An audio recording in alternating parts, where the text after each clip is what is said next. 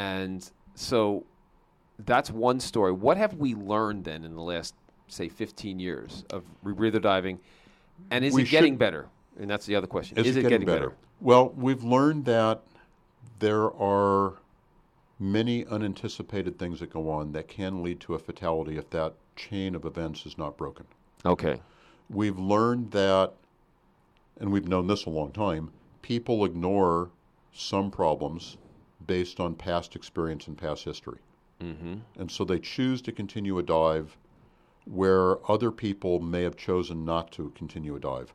I'm very hesitant to say that those people made a poor decision because we all make those decisions every day in all aspects of our lives. Things never go perfectly.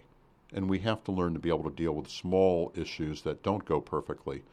The question is, where do you draw the line? We have not yet learned that. Okay. We're still working our way towards a solution on that. I think the people that say 100% any problem, regardless how minor it is, abort the dive, I don't think that's realistic. I don't think they do go much do much diving because there's always something wrong. There's always something wrong. and I do think, however, that we've reached a consensus that we need to have some kind of checklist that would be appropriate for what we're doing with rebreathers. The problem is we have not yet agreed on what that checklist should be. I tend to think it's fairly simple that it's something that you can check most of your major events out very quickly before a dive. That checklist that I just gave you verbally, Mhm. in the accidents where I could figure out what the, the cause of death was, what the chain was that led to the fatality, and in many of the fatalities we just don't know. Um, somewhere between 60 and 80% of those fatalities could have been prevented just with that simple checklist of eight steps.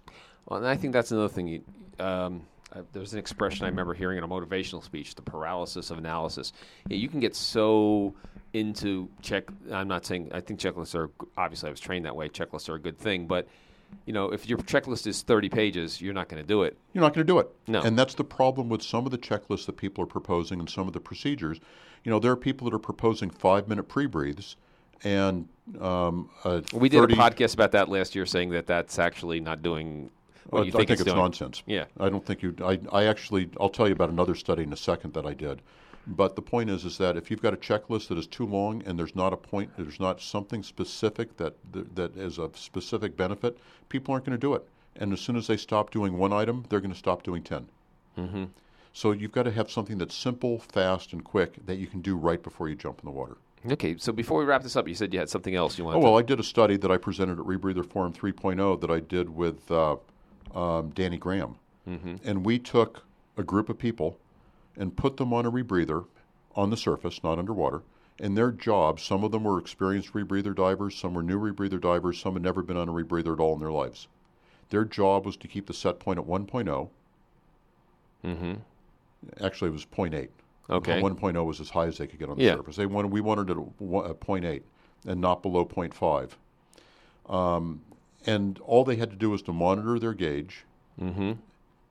add oxygen as necessary, and tell us if there was at any point in time they were uncomfortable and to get off the loop immediately at that point in time. Okay. It seems pretty straightforward, right? Pretty straightforward. What they were unaware of was the fact that there was no scrubber in the scrubber canister. Ah, so you're tricking them. Okay, go on. And what we expected was, based on, and this was a five minute test, we were going to let them run five minutes. And we expected, you know, that if a five minute pre breathe was effective, that people would get off the loop. Mm-hmm. What we